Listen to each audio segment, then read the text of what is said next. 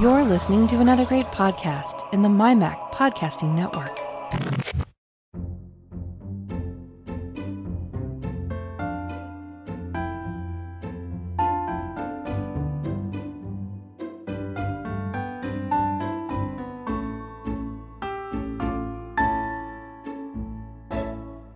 Hi, folks, and welcome to episode 78 of the Let's Talk Apple podcast. I'm your host, Bart Busschots, and this is the show for February 2020 or 2020, or I haven't got used to saying that yet.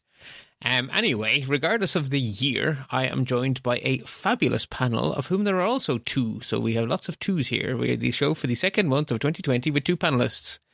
Let me see. Eeny, meeny, um, nearest first, I think. Uh, Nick, welcome back. Thank you, Bart. Yeah, it's good to be back on. Nice to have a little chat about Apple things. Yeah, I, I was going to say it's nice to get away from talking about COVID 19, but I'm afraid we will succeed in that for some time, but not for this entire podcast. Meanwhile, Indeed. joining us from a long way away geographically, I am delighted to say that Linda Goucher is back. Linda, pleasure as always to have you.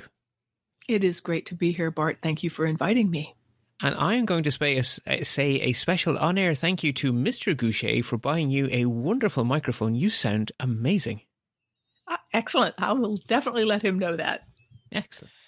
Well, we have, although it's only a 29 day month, actually, I should say a little bit of uh, under the covers for the listeners. We are pre recording this slightly earlier than usual. I normally record these shows a day or two into the new month, and that way I have all the news. We're recording this one on the 28th of February, and it is a month with a lot of fast moving news.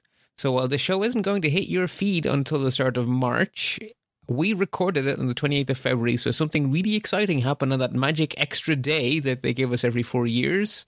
We don't know about it. But anyway, with that said, let us get stuck in and let us start with some follow ups from things we have talked about before.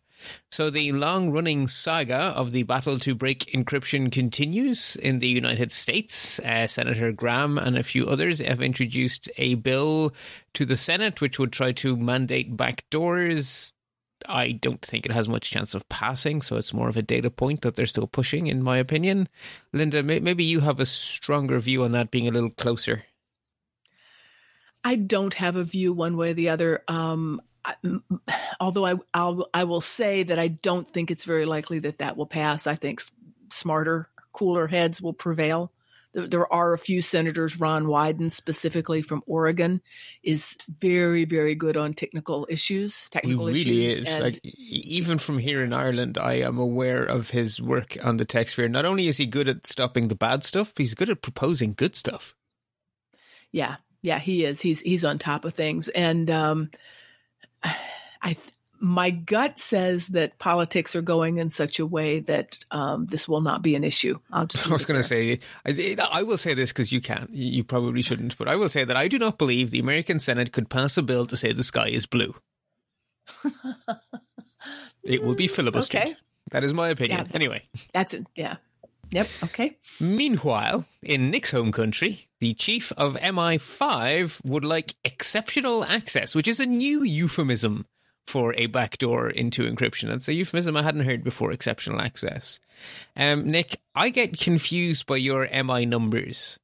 Is MI5 internal or external? Uh, I shouldn't have sprung good that on you, sorry.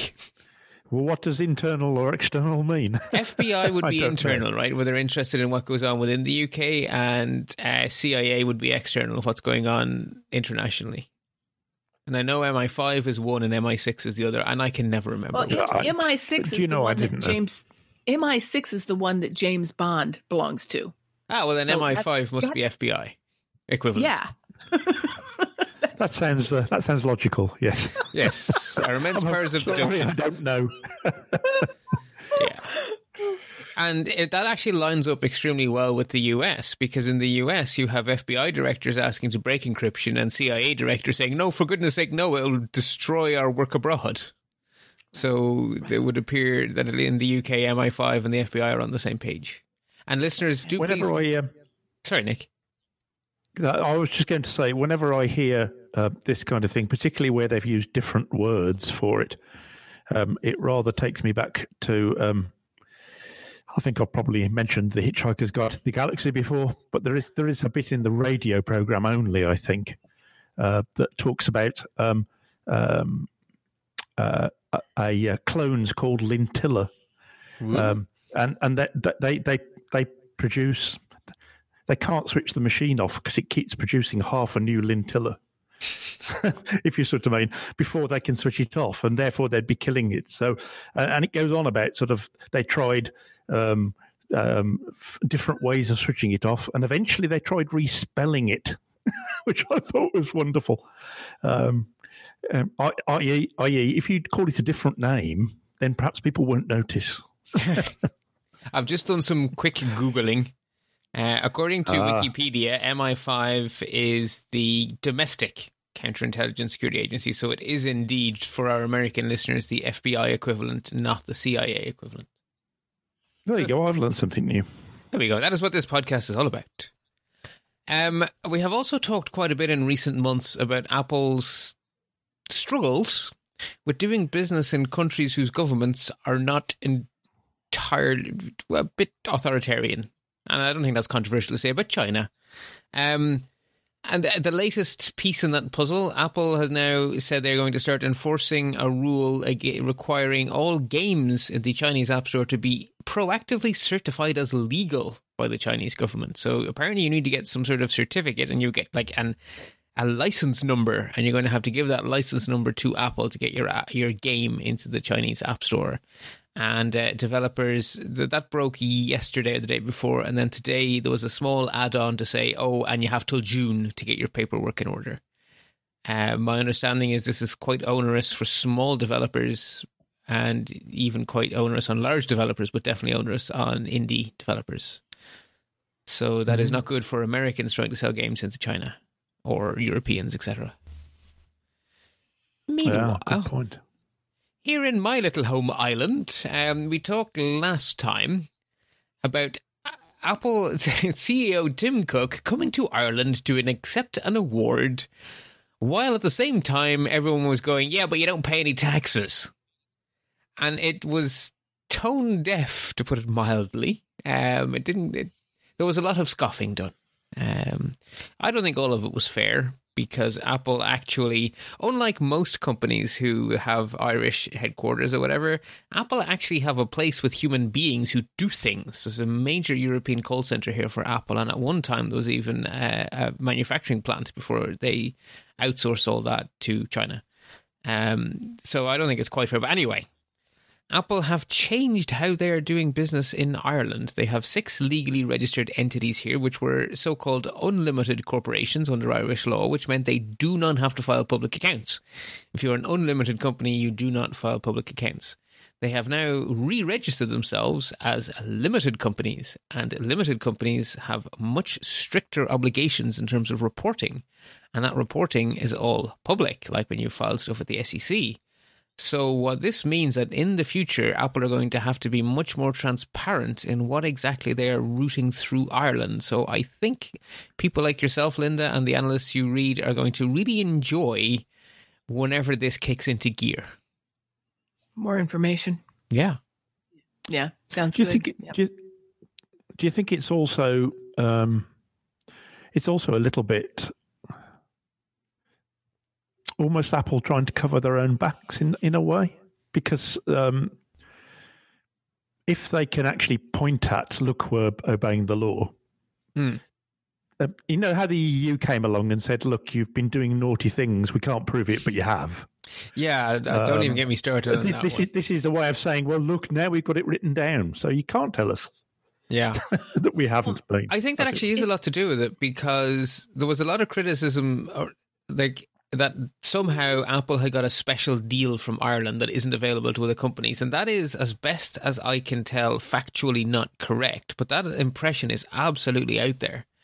And yes. this makes it a lot harder to do that if you if you have to file accounts like like other limited companies. It shows people what is the truth. I mean, yes. because they're not going to lie on these kinds of accounts because the legal repercussions would be enormous. Yes. So this says it makes that it makes information that has been private very public, and then uh, people are not able to cast aspersions that are based that are groundless. Yeah. put it that way. Yeah. Yeah. And I think Apple's line has been we pay all the tax we're legally required to pay. If you want us to pay more, well, pass the laws. And I know the OECD are currently working on uh, a report on how international corporations should be taxed. So I'm just thinking that maybe having this be more open might play into that a little bit to sort of to help those discussions along where you can see what's really going on. It's interesting. I look forward to seeing what they actually file. I think that will I think we're in for some fun stories when that happens. Hmm. Now, US government scrutiny of Apple and the other major, major tech companies has also continued. An interesting development. The Federal Trade Commission has basically retroactively gone back and said, you know, all of those small acquisitions that you legally didn't have to tell us about. Yeah, do you know something? We'd like to know about them now, please. So every acquisition you've done, we'd like to know how much you paid for it, why you bought it, who they were. Uh, please send us in the paperwork. Ta very much. So I presume what they're trying to get at is whether or not large companies like I think particularly Facebook uh, would be more in line with this. Were buying up competitors for the point of stopping competition rather than for the point of incorporating their technology. So basically, acquisition to block as opposed to acquisition to improve. Is that Hmm. sensible, Yeah, Linda? Interesting. Yeah, there it, it's um that distinction can be hard to delineate too. In- Yeah. In, in the sense, yeah, because if you're buying technology that could perhaps be developed into something that would be competitive to your product, then it's, that's going to be a fine line to draw.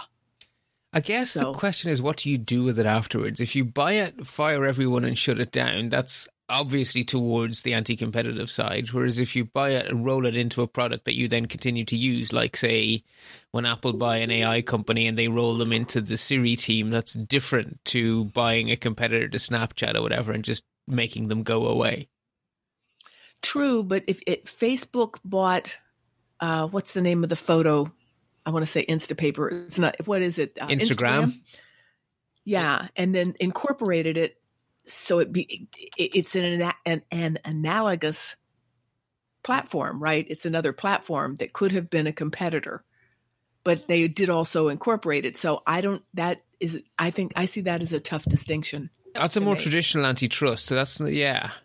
And of course, that's not a small company being prevented from growing. That's sort of a big company being brought under the wing. So th- this kind of goes after those smaller acquisitions that would never have made the news. So the interesting startups who could have been the next Snapchat or whatever. Right.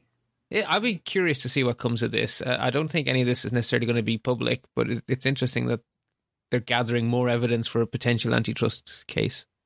Yeah. Uh, meanwhile, Apple Card, last time we talked about CSV export being possible, apparently you can now do something called OFX exports of your Apple Card transactions.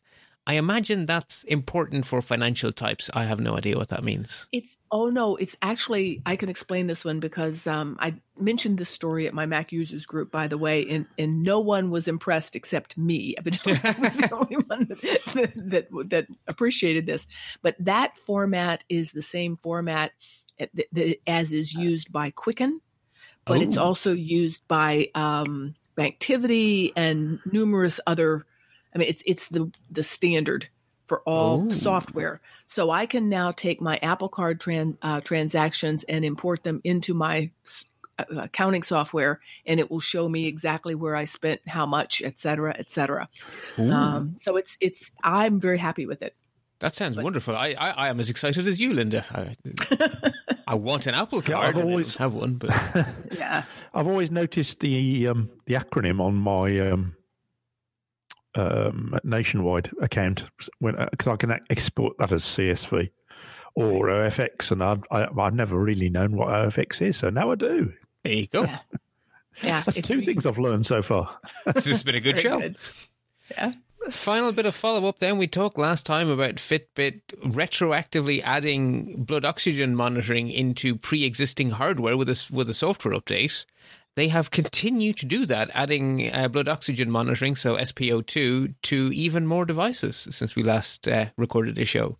So I think this is a fabulous thing. And as a husband to someone who needs to mo- monitor their SpO2, and as someone who suffered from sleep apnea and needs to monitor his own SpO2, I, I would love it if my watch were as amazing at monitoring my SpO2 as it is at monitoring my heart rate, which it does a superb job of. So, Apple, start your photocopiers. Notable numbers. Uh, just two quick ones here. I don't think that we, we, we should dwell on these too long, but they are worth noting. I have said for a long time that while Google has more physical devices, Google customers are different to Apple customers.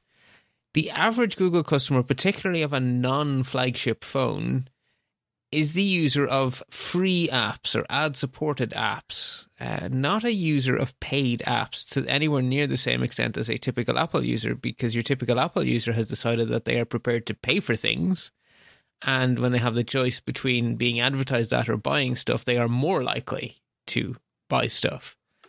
And despite the fact that there are many more Android phones on planet Earth, Google have only paid Android developers half as much as Apple have paid to Apple developers. So clearly, my prejudices are not entirely without foundation. It does sound a little bit like if this, then that, really. it's sort Well, of stating the obvious I guess. in some ways, because we have talked about it before, haven't we?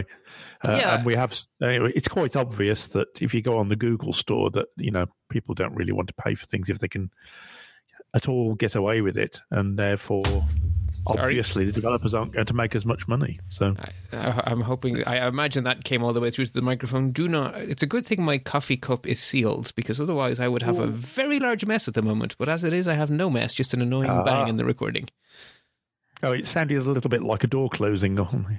No, that was my coffee cup falling out of my hand because I was shaking it to get the sugar from the bottom into all of my coffee again. and I lost Ah. control of it, which is not good. Anyway, uh, yeah, I guess it's, like you say, it's just more of what we've noticed before. It's sort of this is the first time Google have broken down their earnings to this level of detail, which is why we can now, instead of basing this on guesses and estimates and things from people like Sensor Tower, we now have this from Google's earnings, and Apple tell us how much they pay developers on a regular basis in press releases, so we can actually compare. Felix used the terrible pun, apples to apples here. Oh, right. Okay. And the other number, which is not an apples to apples comparison in the same way, because Apple have stopped reporting. So Google are reporting more and Apple are reporting less than they used to. So we don't actually know exactly how many watches Apple have sold. We know the revenue from their other segment or their wearables segment, but we don't know how many watches and how many AirPods and so forth.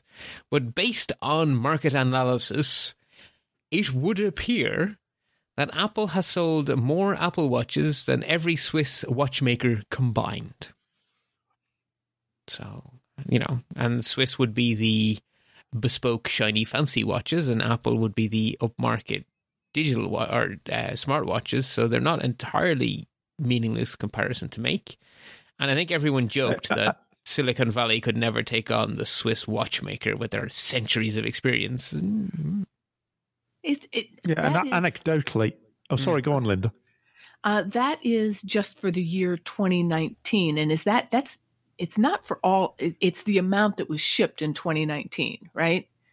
I'm Right, yeah. Source.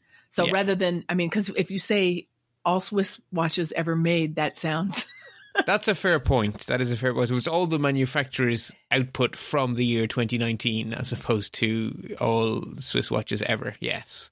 Yeah, it would take a long time to catch up. Um, with, uh, yeah, that would take a very long time to catch up. Okay. I was just Right. going to say that anecdotally, um, when you, you speak to people, a lot of people who who uh, didn't used to wear watches, myself included, started wearing a watch when there was an Apple Watch. Me too. Having not worn a watch for quite a long time. Yeah, Um, the so iPhone. obviously, they're getting all those people back, aren't they? yeah, I, I wore watches till I got my first iPhone. And then I just Yeah, lost likewise. all interest in such things. And then I didn't wear a watch again until the Apple Watch. Um, That's actually, me too. uh, oh, Makes three of us. Yeah, I, I know quite a few people actually the same. So, and given Yeah. that these are I know, numbers, I know from- three isn't a survey. Yeah, that is true. The plural of anecdote is not data. Um, Yeah. Alison likes to remind me of that, which It is is indicative, though, isn't it? I, I think it is. I, th- I think in this case it is. Um, so these are numbers from Strategy Analytics, which is obviously estimates, but the estimate is that Apple sold almost 31 million and the Swiss company sold 21 million. So even if the margin of error is quite high, it's not going to, it's unlikely to be so high that this doesn't remain true. Hmm. Okay, so what have we got next? Well, that is it for notable numbers. So legal latest. Ooh. Right. So Uh-oh. yes. Apple have lost in court, and I think it's a bloody good thing. I will take I will get on my pinko cummy soapbox here for a moment. Um, Apple had a policy where they would um, force their employees to have their bags and digital devices searched on the way out of work, and they would make them clock out before they made them stand in line for those searches. Now, California has good labor laws, and so in California, a class action suit was brought against Apple, basically saying you owe us overtime for forcing us to stand in line. And rather than settle this like a sane company would have, Apple decided to fight it all the way. And ended up making arguments in court like, well, you could just not bring in a bag, which is ridiculous. Or even worse, you could not bring in your phone. While simultaneously telling us that your your phone is one of your most personal devices and that you couldn't be without it because that's literally how they make all of their money. It was such a stupid case, in my opinion, to be involved in at all, and they have lost. And I personally am delighted. Now, I won't speak for anyone else. I, I you know, I'll leave you guys to uh, express your own views if if they differ to mine. It Well, sounds a I- little bit draconian anyway. Doesn't it? But personally, I mean, if you don't trust your staff, then they're making all the money for the company. hmm. Yeah, and it's not like the margins are razor thin. No. Uh, yeah, it does sound a bit strange. I, I'm not sure I agree on the trust part because I, I do I do think the searching is legitimate because especially with the retail folks there's a and just retail across the board it's not specific to Apple but mo- many people who work retail are college students they're they're they're going to move from one spot to another um, they're not long time employees they're not people that are going to make a long career with Apple some will but m- many won't they'll go Okay. on to you know, go back to college or whatever. And sometimes, especially young people, can be foolish enough to go, oh, if someone will pay me for information, I will therefore sell the information. So they they can be less trustworthy, less trustworthy. Um, the other thing is, is that I I don't know how accurate this is, but I do have the impression that from people who are um, non-retail Apple employees, that they suspect a lot of leaks come from retail. Now, the retail, pardon me, the retail people may vehemently disagree with that, but there's Yes. a little bit of possibility there. So the trust part. But I agree with you on the suit. If Apple's going to keep the people to search their bags and et cetera, then they should pay them for that time. Yeah, if Tim Cook wants to double down on security, he needs to double down on his pay bill too. Yeah, yeah. So would would you say this was quite common in, in the US, um, Linda? Did the searching of bags at the end of the day? I don't actually know. It wouldn't surprise me if it was common and for a lot of retail. Um, but I don't okay. know one way or the other. I don't have factual. Well, I've never worked in retail here, so I wouldn't really know any other way. Um, yeah. Yeah, it's not something I'm familiar with either, so I'm afraid it's sort of the, the blind leading the blind on this one. Um, but anyway, I'm still, Hmm. uh, on the basis of the case itself, I'm definitely still happy to say that I stand over my opinions. yes, yes, Um, I'm with you as well. But The VirnetX case has continued. So the, the, this is, I believe, according to iMore, it's been nine years um, that this case has been dragging on. Um, Apple had asked uh, that the case uh, be reviewed, and it has been rejected. So I don't know if that's quite the end of the case, but it's certainly one door has been slammed in Apple's face, and I think this case may wrap up before the decade is out, which would be nice. Uh, the ongoing saga of Gerard Williams, the former Apple exec who started a rival chip manufacturing company while still sort of at Apple and using Apple resources. Um, that lawsuit has, ta- has kicked up another notch. Um, Apple were suing him for poaching their employees. Well, now he's suing Apple for poaching his employees. So that runs on and on. And then finally, from the Department of Stupid Law cases that Apple lost and really, really, really shouldn't have, in my opinion, so the inverse of the first case, France has decided that slowing down phones so they don't crash and continue to work longer so you don't have to replace them is anti competitive and is forcing people to replace their phones. Reality has no bearing on the French court system, it would appear, uh, and it's going to cost Apple 25 million euros for making old phones last longer in the name of not making old phones obsolete. It's bonkers, isn't it? It's a little bit like asking electric car makers to make all of the batteries available um, for the car, because all, all, electric cars have like a sort of protection on, on the very bottom of the battery and the very top of the battery. Yes. To uh, because if you use that, you're likely to damage the battery over a, a shorter time. So what what most manufacturers do is they they prevent you from fully draining or fully charging the battery. Um, and it's a little bit like suing them and saying, "Look, I want to be able to use all my battery." Yeah. So in this even case, even though I know it's going to, even though my car isn't going to last as long, it's yeah. a little bit like that, which is a bit bonkers, really. Yeah, so to remind people in this case, what was happening was that as iPhone 6 and similar generation phones got older and as their batteries had gone through, you know, a thousand cycles or whatever, and were coming to the end of their expected life, they would reach a point where they would catastrophically quickly drain if the CPU ran at full power. So they would go from, you know, 50% battery left to zero in like five minutes.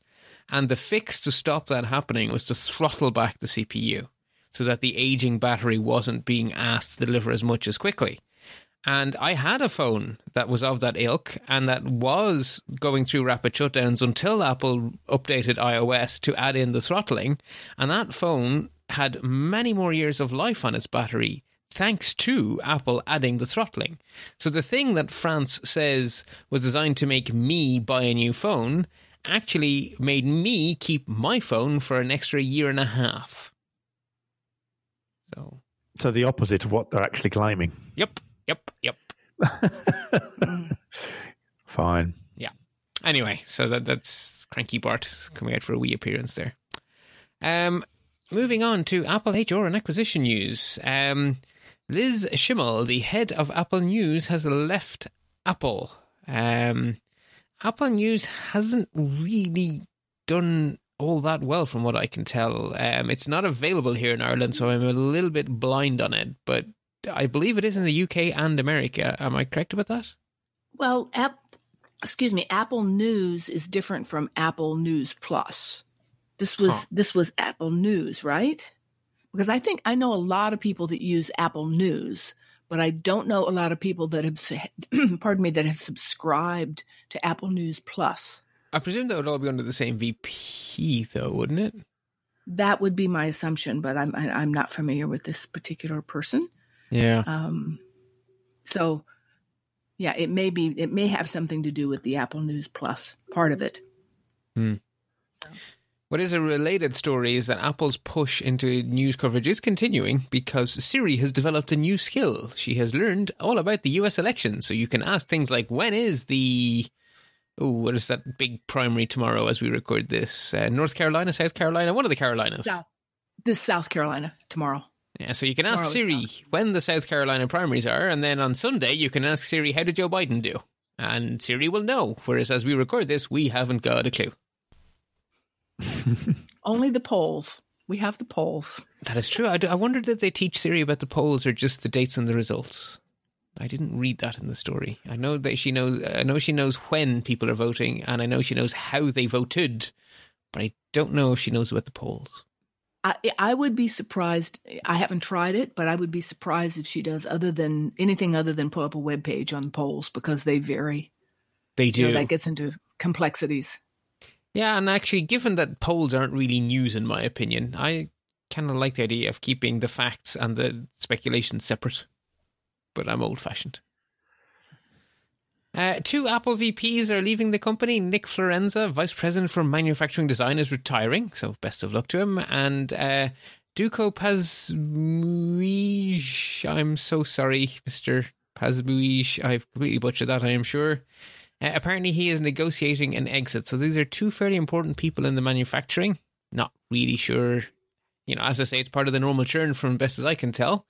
And the opposite side of that churn is former Warner, Warner Music executive Jeff.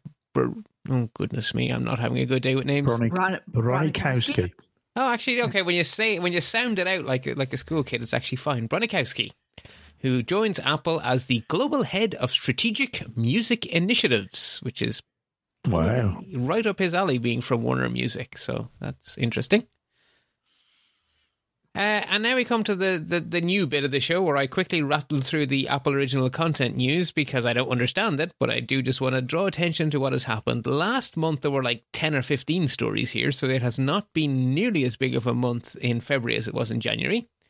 Uh, O'Shea Jackson Jr., who appears to have two surnames, interesting, uh, will now play the lead role in Apple TV's Apple TV Plus show Swagger. Swan Song is Apple TV Plus's newest original movie starring uh, Ali. Apple TV Plus show Shantaram Holtz production. That's that's a slap in the face. That one, especially because it's an adapt- ad- adaptation of a book of some form. Kind of interesting that they managed to not get that one written and across the line. Uh, Trammell Tillman joins Ben Stiller's upcoming Apple TV Plus show Severance, and uh, this this last one is fun. I I genuinely find this interesting, which is not something I say often in this part of the news. Director Rian Johnson uh, says that Apple won't let iPhones be used by bad guys. So if you're ever watching a movie and you're not sure who the bad guy is, if they're using an iPhone, it's not them. I think that's I cool. think that's yeah. I think it's hysterically funny. That just just cracks me up. It's like that's funny. Yeah, it's a real. I could have imagined Steve Jobs doing that kind of thing, but on the other hand, it is also a real Tim Cook thing. I think no, no, good guys use our stuff. It's like good guys wear white hats, bad guys wear black hats in, in old westerns. Good Maybe guys that will use iPhones. influence- yes. Maybe that will influence the FBI and others that want to uh, crack the Apple iPhone. You see, it's it's only the good guys that use them, so there's no need. Yeah. I like your logic, Linda. That that is it. Problem solved. Okay, let us move into the main stories. We have four of them today. Um, the first one is the obvious one, so we can get it out of the way and done and dusted, which is coronavirus. The second one then is a nice kerfuffle started by Malwarebytes. The third one is um, some interesting reporting on Apple Watch and AFib that I think needs a little bit of dissecting. And the last one is a collection of small stories about a home kit, which I think together are worth talking about. So let us go to main story the first coronavirus. Basically, it has been a month of chaos. I think the only way I can explain this chaos is to simply read through the news stories in chronological order, which will give you some idea of the roller coaster ride February has been. Foxconn intends to quarantine workers for up to two weeks to combat coronavirus, and coronavirus is forcing isolation of factory workers, cut in Foxconn growth estimates. AirPods production has come to a crawl due to risk of coronavirus. iPhone maker Foxconn warns staff to keep away from Shenzhen base. Foxconn, maker of Apple's iPhone, will begin produ- producing surgical masks to combat coronavirus. Apple extends most Chinese store closures, some as far as February 15th. Foxconn told it cannot reopen its factories by Chinese authorities. Foxconn has reopened its Shenzhou iPhone plant, but only 10% of its workers turned up. Sources say it will take at least two months for Foxconn to resume normal manufacturing. Beijing Apple stores reopen on February 14th. COVID 19 leads to cancellation of Mobile World Congress. Apple says it will not meet its Q2 earnings guidance because of coronavirus impact. Related, Tim Cook explains why slower return to normal in a leaked memo to Apple employees. Basically, this has been really hard on Apple people, and we feel very bad for them. Uh, Apple moving production from China to Taiwan due to Wuhan coronavirus. Apple opens 10 more Chinese stores, including Shanghai and Guangzhou locations. Apple reopens two more stores in China, bringing a total of 17. Foxconn cautiously restarting production at main factories. Apple supplier SK Hynix orders 800 staff to stay home after corona fears. Coronavirus is, coronavirus is increasing demand for iPads as student as students and workers stay home. Foxconn offering workers incentives as it tries to fulfill iPhone shipments. 32 Apple stores reopen in China as special business hours come to an end. Apple is warning shareholders attending its annual shareholder meeting of the coronavirus risks. Finally, Foxconn has turned to SARS hero in its ongoing battle with coronavirus. So it's up, down, up, down, good news, silver lining, oops, bad news again, oh, silver lining again, bad news again. And that's nothing to what it's like, you know, in the rest of the world. Here in Ireland, our first case was confirmed about 24 hours ago, and now our shops have no bread. Oh, dear. Oh, yeah. And don't even mention the hand sanitizer or the surgical masks. Um, yeah, the uh, I think the big the the big we can see it's going to have a big impact because I mean the stock market's taken a big tumble over the last 24 hours, 48 hours. Yeah, they were in denial for a long time. Or maybe it wasn't denial. Maybe it was just hope that it could I think contained. they were just hopeful it could be contained, but uh, but now they're pretty sure it's not going to be able to be completely anyway. No, the fact that we have um, community spread in Italy and Germany is definitely worrying. And in California, actually, that one case where there's no patient zero is also worrying. Right. That's right. The st- the the stock market expected and hoped, I think, for a long time that this would be minor, but the World Health Organization came out today, I believe, mm-hmm. and uh, now now they're on. They have uh, issued their highest alert. So, I think it, we're going to have a problem on the planet for however long we have a problem, and nobody yeah. knows for yeah nobody knows for sure how long that's going to be or uh, and people people get very panicky, and the economy doesn't you know doesn't do well in situations like this. So. Well, I mean, who's going around buying things they don't really need at a time when you have no idea what next month is going to bring? Right, and they don't want to go out, and then you know what happens if the if the delivery driver you know is infected or whatever. You know, right, I mean, people right. get people get very nervous. So, yeah. and some of it is legitimate nerves, and a lot of it is, you know, bat guano over overdone. Yeah. So. Yeah, I, if I were a stock market investor, I would certainly not not be trying to make short term investments. Like I guess if you have the money, now is a great time to pick up some good stock cheap. Right. If you're happy to sit right. on it. Right. For if your if your time horizon, if you're saving for retirement or your child is five and you're saving for their college education, um, now is a great time to buy. Absolutely great. But um, a lot of people don't appreciate that, and a lot of people get panicky, and that's actually when other when people are panicky is a good time to buy. So, yeah. eh, we'll see. Yeah, well, buy low, sell high. So buy low is apparently now. yeah. yeah. Not sure when high will be. Um, yeah. I, to be honest, to me, this story is I, this isn't a health podcast, so I don't think we can add much of a discussion on how likely it is that coronavirus is going to do one thing or another, or how panicky we should be, or you know whether or not we should all be running around with masks and hand sanitizers.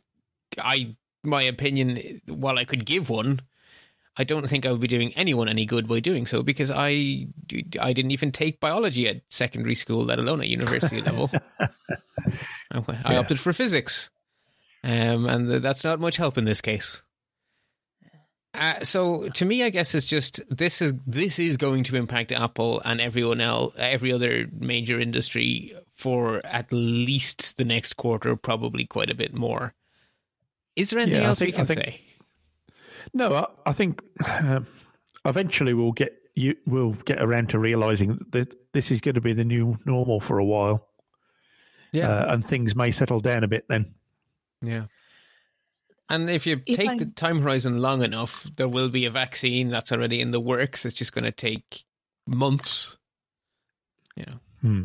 This this too shall pass, but it could get interesting. Yeah, it could last a, for a bit. Um, I, if I may, I would make a recommendation for yesterday's uh, podcast from Mhm. the Daily by the New York Times. Okay. It's about 20, maybe 25 minutes long. And they, um, there's an interview with a reporter who has covered SARS and MERS and Ebola. And he gives his perspective, and it's pretty interesting. So that's worth a listen for people who want information um, on what might actually happen. And before you can evaluate the effects on Apple or any other corporation or the economy generally, um, I guess we need to make as best a guess we can as to how long it's going to be before Yeah. this passes. That is very interesting. Thank you. Okay. I unless As, anyone as for the No, go on, Nick. as for the stock market, as for the stock market, it just seems to be. Um, we know that the stock market is jittery about a lot of things.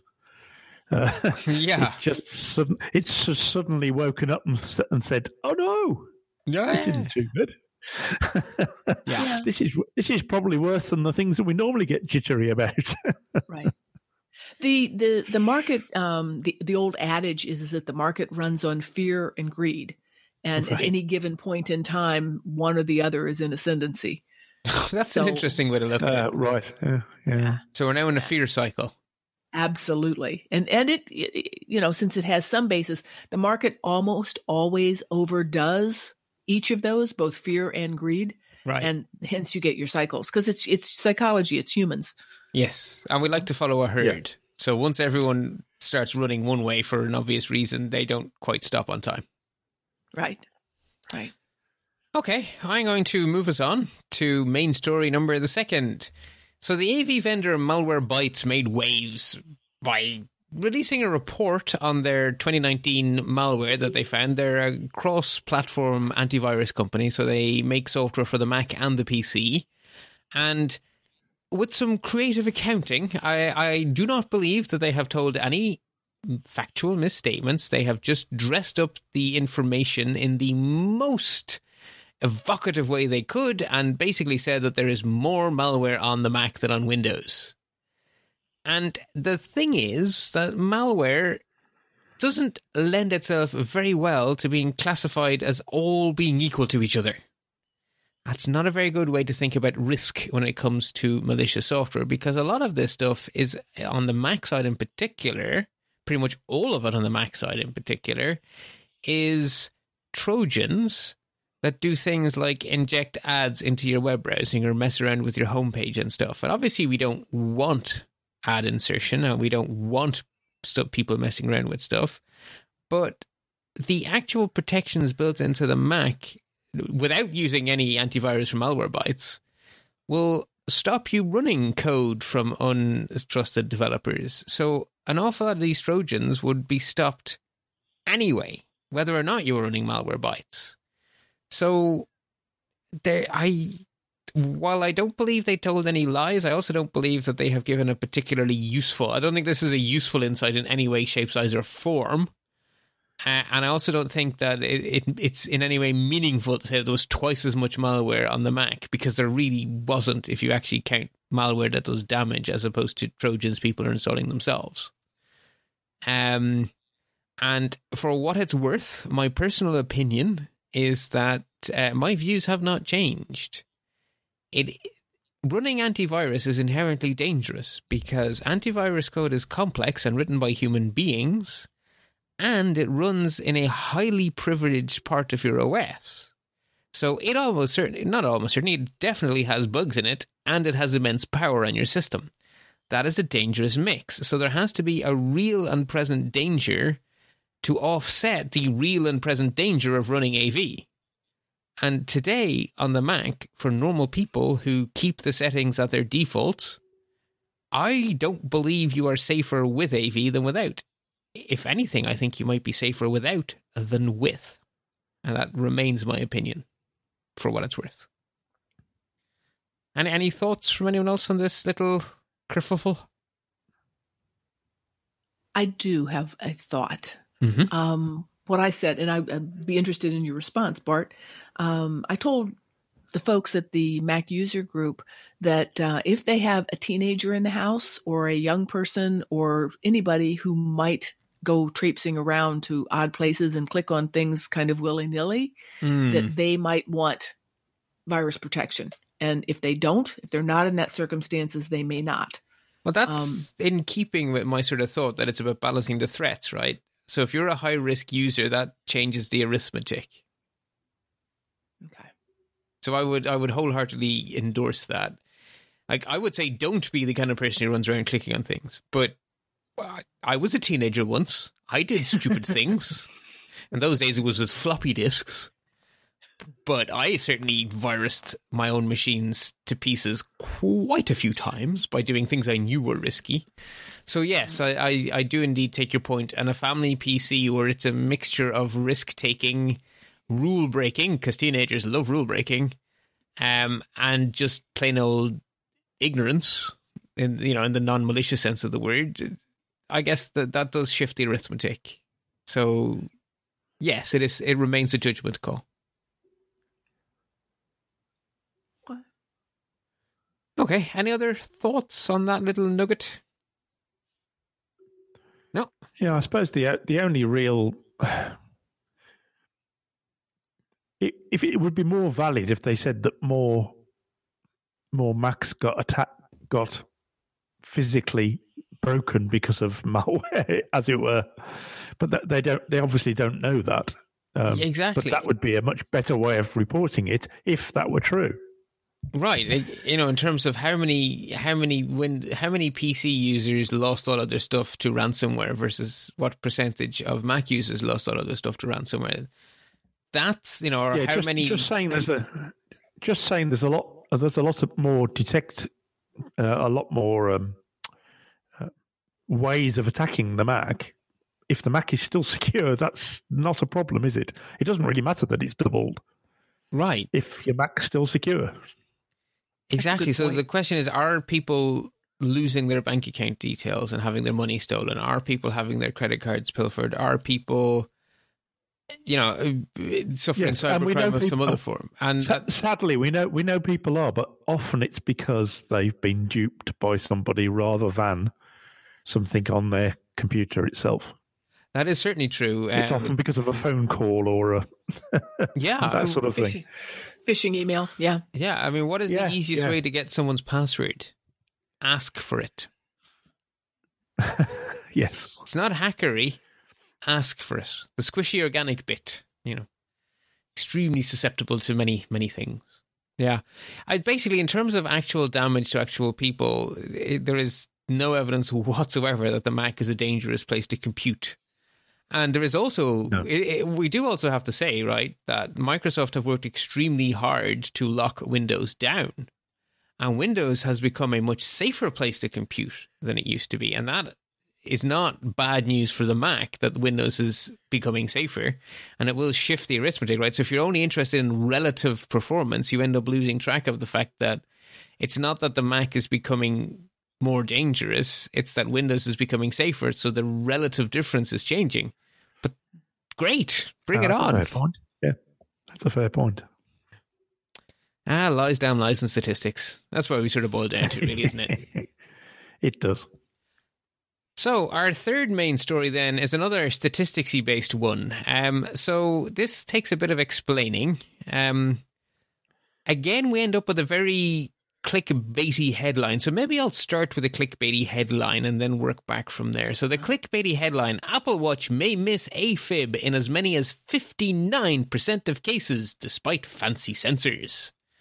Pretty clickbaity. Um, what's really going on?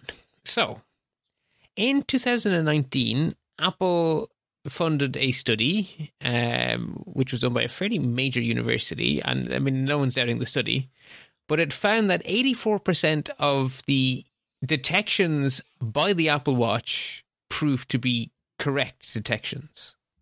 So that's the true positive rate, right? So when the watch says go talk to a doctor, 84% of the time, it's a really good thing you went and talked to your doctor. But that's the forward case. The question that was being asked by the journalists here was the reverse case. Let's say that you have AFib and you have an Apple Watch. How likely is it that the Apple Watch will detect the AFib? So, what we know, or what the, the, the journalists found. I mean, they didn't find it by breaking anything. They just basically did their homework. So, with, with good old fashioned reporting, they waded through paperwork that Apple filed with the US FDA, the Federal Food and Drug Administration. And in Apple's paperwork, Apple said that their AFib detection is only accurate when the pulse rate is normal. And it's not accurate if your pulse is abnormally low, less than 50 beats per minute, or abnormally high, which is greater than 120 beats per minute. And that, to me, doesn't sound all that shocking. But the final piece of evidence, or the final piece of the puzzle that the journalist found, was a 2015 paper studying people who had recently developed AFib. So that's a bit of a selection effect there. And of that population of recent AFib developers, they found that their average pulse rate was 109, which is high. And if the average is 109, that tells you that there's a big chunk of the standard deviation is going to be over 120. Approximately one third of them are going to be over 120, in fact. And so, if you take into account that the Apple Watch isn't great when things go over 120, and a third of people who have recently developed AFib have a pulse over 120, then you can end up with a headline that says that the Apple Watch doesn't detect AFib in uh, 59% of cases.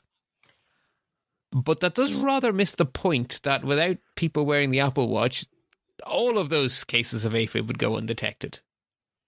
And Apple isn't selling the watch as a diagnostic tool, it's selling the watch as a health tool, which, as an added bonus, can detect many cases of AFib and has detected many cases of AFib. So I would say, is the world better off by detecting more but not all AFib than detecting none? I know where I stand. Yeah, all you need to do is to talk to one person who has had this happen, and and um, I may have mentioned before, my husband and I were on a cruise a couple years ago, and happened to share a table with a man wearing an Apple Watch, and we said, "Oh, you've got an Apple Watch," and he said, "Yeah." He said, "It saved my life." Oh, wow! And and proceeded to say, now the way he phrased it was, uh, the Apple Watch woke him up in the middle of the night and told him he was having a heart he was having a heart problem, and he decided to go. He was like, eh, he was guy was from Canada, mm-hmm. and he said, uh, uh, eh, it's two o'clock, you know, one o'clock in the morning. I don't feel like doing it, and then he thought, eh, maybe I should, and de- sort of debated with himself and his wife, and yeah. said, oh, all right, I'll go. He said he didn't feel all that bad, and he went to the hospital, and he was in fact having a heart attack.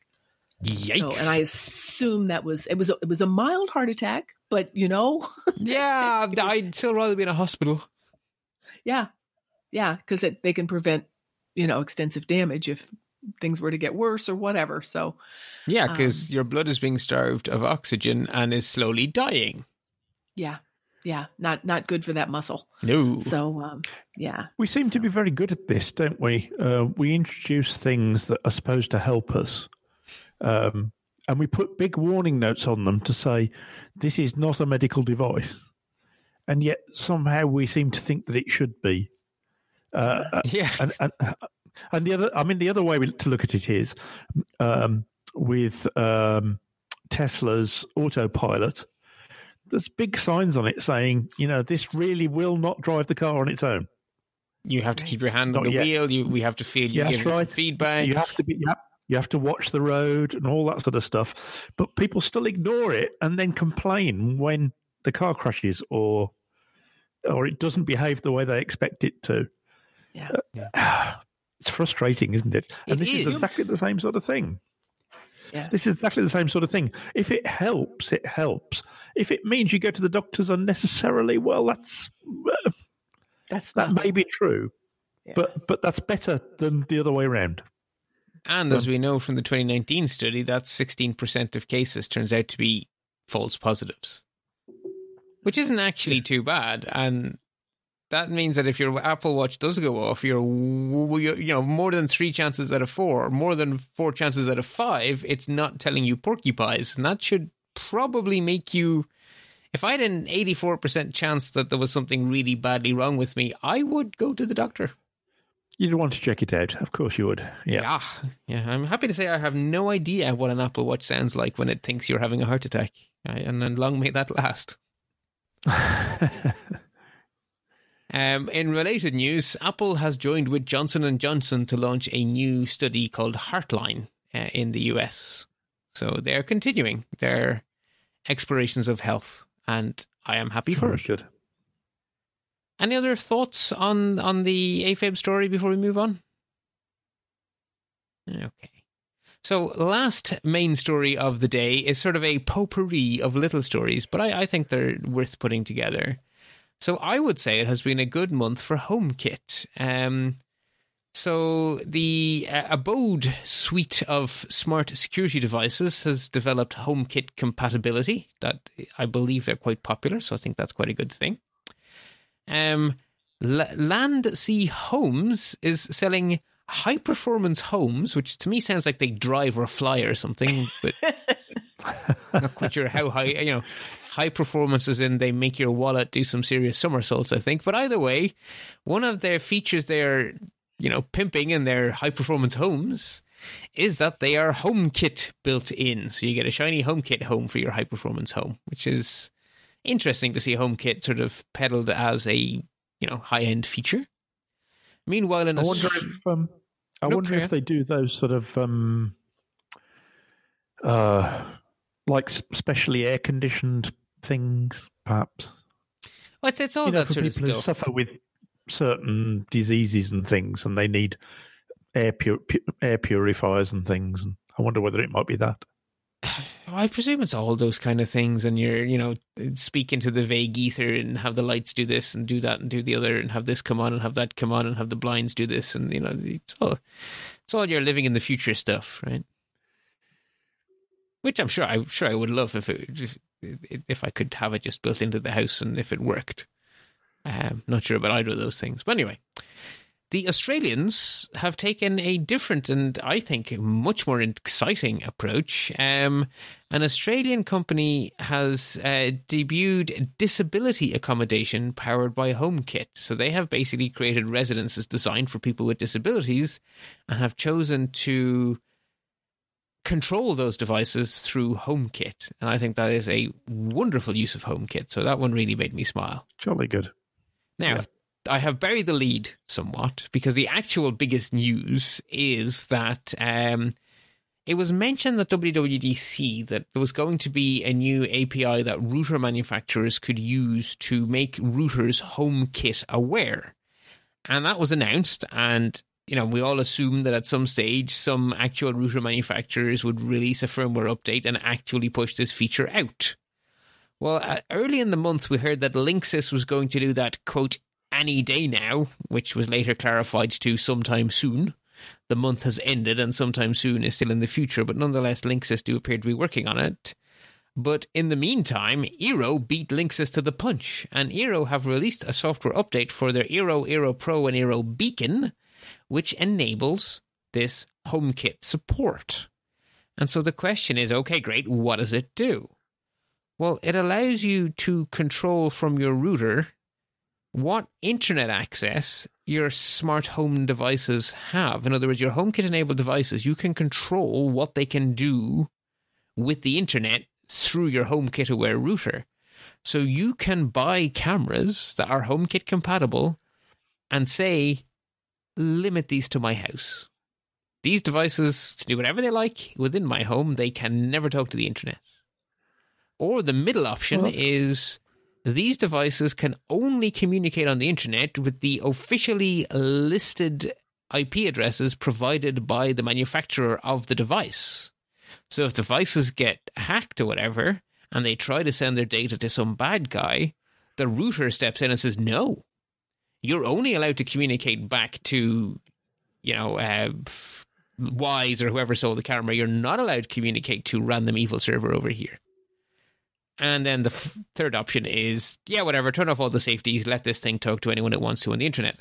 And for hobbyists, that's actually really important because if you want to do some fun hackery, you may actually want to send the information somewhere, and that is not what the manufacturer had in mind.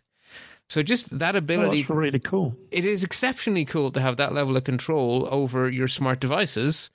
So yet again, HomeKit, while it's been a really slow burn, frustratingly slow at times, where they're going is a really good and secure and sensible place, which is so out of keeping with the absolute Wild West forest fire mess that is most of IoT. So this made me very happy this month. Yeah, it's sort of uh, it's a little bit like uh, Allison's two networks, isn't it? For one one for her HomeKit stuff and uh, uh, IoT stuff, uh, and one for her main. Um, which it, would this would mean that you could have just one network, but can, as you say, control it from the router. Yeah, no. that's d- there are still advantages to the Y-shaped approach that that Allison adopted Uh, because of course, It, yes. it means Yeah. that it, if you have them in separate networks, the danger is if your device gets hacked, it can reach into your stuff you care about. Whereas when you separate them out, like Allison does, they can only hack each other. The IoTs can kill each other, but they can't get you. This is, is why Yeah, the Y but this is sort of an in between thing in a way, isn't it? It's it's it's making it more difficult within your network for them to do anything that they want. It it is yes, and it's also a case that it's more realistic for your average user to have a router from Linksys or from Eero than it is to, for your average home user to set up a Y-shaped arrangement with three routers. right. Yes. And this is done on a device by device basis, right? Correct. So you would basically say that these cameras I set up can do this, and this smart lock can do that, and it would give me a lot of peace of mind if my smart lock could be isolated from the internet if I wanted. Yeah. If I had one, um, which I don't. But so I, I'm I actually find, although it's deeply nerdy in some ways, the fact that this is in really mainstream routers, I think, is an extremely or routers for our American listeners, is extremely uh, interesting. And Apple continues to keep their HomeKit stuff very well encrypted, very well secured. It's just a, it's so robust and sensibly designed. It, the contrast between most of the IoT industry is wonderful. Probably the best way to say that. So is this? Do, do we think this is something they could also roll out for for non HomeKit devices? I don't think so because the whole point is that HomeKit knows what IP addresses and so forth the devices have. So HomeKit can tell the router how to show you the devices for you to then have a nice human friendly interface. I mean, you okay, can so go you into need your home. You know, you need HomeKit for it to work effectively. You would. I mean, your router right now, as it stands, you can write firewall rules. If you know the IP address of your camera, you can go into your router and you can create your own firewalls. Almost Yes, no one does because it involves figuring out IP people. addresses. Yeah. Yeah. And the magic here is that HomeKit knows. And therefore, if the router and HomeKit are uh, speaking the same language, then the router's interface can present you with a human friendly way of controlling what you can now do in a really human unfriendly way. Yeah, yeah, yeah. So that's the magic is kind of in making these routers easier to admin by regular Joe Soaps, regular folks, and that's good. Okay, uh, let us wrap up the show with a few quick stories that weren't quite worthy of being promoted to big stories, but nonetheless we should mention. And the first one is really on the cusp because I normally put the annual shareholders meeting as one of the main stories most years. But as I understand it, this year it basically went entirely to plan. There were six things to vote on, three of them that Apple proposed that all got accepted, uh, three of them proposed by shareholders that Apple wanted shareholders to reject and shareholders rejected. And Tim said a few things, uh, but not really all that much. Um, I suppose the most noteworthy thing to be voted down was a proposal that uh, Apple be forced to do a report on freedom of expression every year, like they currently do on the environment and uh, government surveillance. And then um, Apple confirms that its first store won't open in India until 2021. Uh, and also on a related story, um, that didn't come from the shareholder meeting as such, but I just thought it was worth mentioning here is that the smartphone business in India grew by 41%. Sorry, Apple's smartphone business in India grew by 41%. So if they do get a store open in 2021, that's probably a good thing. Now, Linda, you have a habit of going to these things. So w- were you present for the 2021? I was. Um, and I'll make a couple of comments. Um, if if anybody is a shareholder and they're in the area at the time and they can get in because it's a little bit tricky to get in hmm uh, but if, if all that is true it's worth going if you have not seen steve jobs theater. Oh, And also- yeah because the, the meeting is held in steve jobs theater and it's it's impressive. It's very nice. Um i'm not Cool. i'm not going to try to describe it because i don't think i can I mean, but, we've um, seen it on the keynotes, right? But it, I imagine being there in person. Of course, it's in the center of the campus itself, so you're you're you're inside the ring, and yeah, Well, it's not. It, it's actually on the outside. Oh. It's not not on the inside because that they don't. They're not going to let anybody near the ring. You can see the ring from the path that you walk to get to the theater, but you Ah, don't. You don't get inside the ring. That's no, that's a no no. I think. oh, Um, but but the theater itself is very beautiful. There's just. I mean, it's really impressive. Um, also, the path on the way there, I was really impressed. Uh, th- and I've been there bef- before. I went to the first meeting that was held there, which I think was, t- I think this is the third one.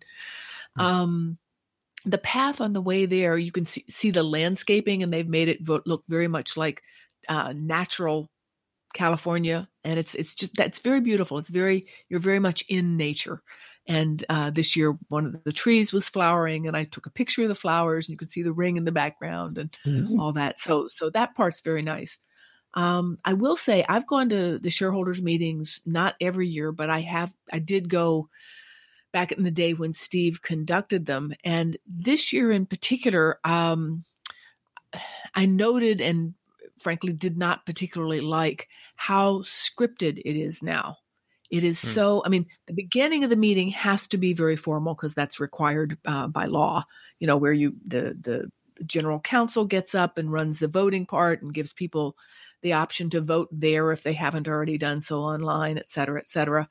Um, and then they give, they, she reads out, in this case, uh, uh, um, she is a she, and she reads out preliminary vote totals. Right. Uh, so there's that formal part. But um, the way Steve would do it is, is that he would then immediately open up to questions, and it was pretty freewheeling, and it was a way to see him in action dealing with people who had commentary, and you would get just a wide variety of questions. Uh, anything from, I mean, they actually got up and sang "Happy Birthday" to him one year, oh, which that's was nice. I didn't know whether that was good or you know it's a formal meeting. It seemed a little bit you know overly informal, but but um, this you know it was much more freewheeling. Tim has it very locked down and very scripted. He showed us uh, several commercials when a topic would come up. Uh, half I think he only took about seven or eight questions. Half of those uh, were proffered online, so he knew ahead of time you know what they were. So it was very scripted, and that um, I don't know. I didn't. I don't like that as much. I would like a little bit more authenticity as a shareholder. So that's that's Linda's commentary and experience. Well, that is a very different way of running it than than the Steve Jobs way. I guess Steve was that consummate performer that he could wing it, whereas well, Tim has gotten very good at being on script. Yeah. It- it's not. He's not a natural. Like, he- you know, I'm impressed at how much he's improved, and I'm sure he has worked extremely hard on that. I'm sure that did not come easy, but he can never be Steve Jobs. Yeah, it's true. I just I would like a little less scripting, a little more spontaneity. And uh, Steve also used to typically have somebody up on stage with him. Often it was seems to me it was Phil Schiller. One year, years ago, it was um, Was Luca Maestri what- not at one stage running these, or am I misremembering? no, no, t- not any that I've attended. Oh, sorry, I've no, only- that's the co- that's the earnings calls, the- not the yeah. earnings calls. Yeah, Luca's there for you know for the financial. Of course, he um, is, nitty- or he was, uh, because he was Apple's chief CFO, or is he? I thought he retired. Luca, Luca still is. No, no, no, no. Luca still is. Um, I'm not remembering the former gentleman's name at the moment, but um, somebody's shouting into their into yeah, into their uh, devices. dear listeners, let's to talk.ie shout shout at us there. So anyway, that's just that's the, the extent of my commentary on it. But well, no, it's nice to get sort of an insider's view on it. Um, it's you know, because to me, there it's just a headline I read, so it's nice to put a bit of flesh on those bones. But it's also interesting that I was pretty sure from having read the headlines it was a non-event, and you're in the on the ground experience would appear to confirm that. Yeah. Yeah. It was Okay, next Yeah. quick story is also um, good news from a security front. Um, Apple has joined the FIDO Alliance. These, this is the alliance behind things like FIDO2 protocol for security tokens and the Web WebAuthn framework for getting biometrics onto website authentication and stuff. iOS 13 already introduced an awful lot of FIDO support, so it was kind of weird that Apple was rolling out FIDO support without being part of the FIDO Alliance. Well, now they are part of the FIDO Alliance, so I imagine we're only going to get even more FIDO support. And again, two thumbs up from me. I really like this. Uh, Apple have also continued to improve the App Store in small little pieces. Um, developers can now sell you in one transaction and Mac and an iOS app together. That's a nice little addition. Um, and Apple has given away for developers to send customized versions of their apps to schools. Uh, and this is actually quite a big deal for e learning stuff in particular because different schools may use their own deployments of, you know, common platforms like Moodle and stuff like that. But they may actually want tweaked versions because they're going to use different features. They want to going to want to highlight different things, hide other things away. And while having an app with 20 kabillion settings is one way to achieve that, it will be much, much better for schools to be able to work with developers to customize their e learning tools so that they really are in line with what the school needs as opposed to having to have complicated configs all the time. So I, I think it's it's nice to see Apple do that for schools, and it's definitely nice for Apple to make it possible for developers to sell me a bundle. Because a lot of the times when I'm looking for a piece of software, what I'm looking for is does this use iCloud to make my Mac and my iPhone know the same thing? And it's two purchases. Why can't it be one? Now it can. Um, also, Swift Playgrounds is coming has come to the Mac. So for budding developers who want to get stuck into some Swift, that is a fun way to learn Swift. Um, and Apple Music have teamed up with Genius to produce Verified, and that headline made no sense to me whatsoever. So I decided to pull out the quote from the opening paragraph to make it make a small amount more sense. Verified, the show from Genius in which artists explain the lyrics to their biggest hits, now premieres exclusively on Apple Music. So it's a TV show about song lyrics, not on Apple TV, but on Apple Music. So there you go. And finally, Microsoft have launched a limited trial of their xCloud gaming service on iOS for 10,000 users, and I'm sure they're all snapped up by now. Uh, and that was limited to the UK, Canada, and the US. So that is bringing one step closer to sort of your Xbox in the cloud experience coming to iOS. Cool. Well, that brings me to the end of my show notes. Um, unless any of my panel think that any of those stories I raced through at the end deserve a little bit more attention, um, or unless there's something else that's broken while we were recording, anyone wants to bring up, I, I think I think that's February Apple news dealt with. What do we think? I think so. I think we're good. Well, in that case, I will thank both of you very much for giving so freely of your time. Um, Nick, for you, it's your Friday night you've given up. It's now 10 minutes to midnight, so I really do appreciate you staying up late and uh, giving of your time. And Linda, for you, No it's the middle of your Friday you've given up, and uh, that that's that that's a big ask. So thank you very much for doing that. Oh, you're most welcome. So, folks, where can people find you on the internet? Um, Nick, you while you appear here as a podcasty guest, you've become quite the regular on another Apple show. Do, you want to pimp that for us? Yes, why not? Yes, I appear fairly regularly on uh, Essential Apple Podcast, which is part of the same network that um, Indeed, fellow My Mac podcast networking My Mac podcast. network. Yeah. Um, so uh, yes, I'm often on there on a Sunday. It's recorded uh, with Simon. Yeah, it- it is. Just chewing the fat. yes, it is a, an Apple show with a very distinctive British accent between yourself uh, and Simon. You know, it, it- there's a distinctive British accent. I've had the pleasure of There is. guesting once or twice. Uh, the fun show, so I will highly recommend it. And Linda, you you your Apple involvement is somewhat different. Do you want to tell people, particularly any listeners in the California area, what you get up to?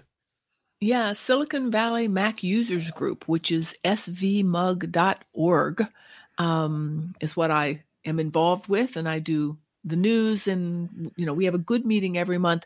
We have moved location, so if people are in the area and um, we meet on the third Monday, usually the third Monday of every month, but check the website uh, svmug.org again. And I am on Twitter, uh, LLG for CDG. I'm not on a whole lot, but um, you can always ping me that way anyway. Cool. So excellent. There will be detailed show notes with links to all of the stories that informed my thinking on this month's Apple News, and the scroll bar is quite small. Um, lots of stories. Uh, you will find that at let's-talk.ie. And while you're there, you'll find uh, large blue buttons in the sidebar under the heading Support the Show. I want to thank everyone who has supported the show in any way, shape, or form, whether that be the simple act of spreading the news, telling your friends, tweeting about us, Facebooking about us, even. I may not be on Facebook, but I know lots of you people are. Uh, you know, just sh- share the news. It is all greatly appreciated. Rate the show on your podcatcher of choice. It is all extremely valued. And then there are those of you who help me pay the bills. So you will notice there are no advertisers on any of my shows because I'm a firm believer that I want to be 100% free to say exactly what I actually think. And the only advertisers who are interested are advertisers who are relative to your topic which means that you're always in a conflict of interest because I want to be free to talk about my topic because it's my topic. And so that's why I've always wanted, I've always had a dream of keeping these shows listener supported. And that dream is a reality. And the reason it's a reality is 100% down to you, the listeners. So I really appreciate all of your support. It makes this possible. And, you know, without you, it wouldn't exist, but it does exist. So thank you. So you can make a regular recurring uh, contribution using Patreon. The idea is you pledge a dollar amount per show. A small dollar amount is the logic here. Um, there will be exactly two shows every month one Apple, one uh, Mac, or sorry, one Apple, one photography. So if you'd like to support me with $2, pledge $1 per show, and that will be $2 at the end of the month. You get the idea. And then for larger one off donations, PayPal is the mechanism of choice. And the way I generally structure it is my monthly bills are paid for out of Patreon money, and my one off expenses like new software, new hardware, those are paid for out of PayPal money. And the show is pretty much, not exactly, but pretty much breaking even at the moment. And that is just how I like it. So thank you very much for all of your support. Okay, I think that wraps us up for another month's worth of Apple news. So until the end of March, I can just say that uh, until next time, Happy computing!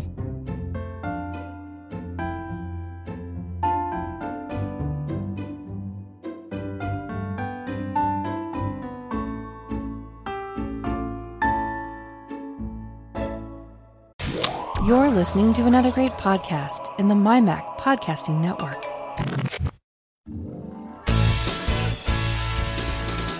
Hello, everybody. This is Simon Parnell, the host of the Essential Apple Podcast, a show where we aim to take a wander around the week's news in Apple, news, reviews, technology, security, and anything else that catches our eye. Plus, from time to time, we like to have guests from the industry who we get to tell us about their products, their services, their history, their philosophies, what uh, drives them, and of course, just what makes them tick. That, plus a bunch of friends talking about the news in Apple. What more could you possibly want? Check us out on the My Mac Podcasting Network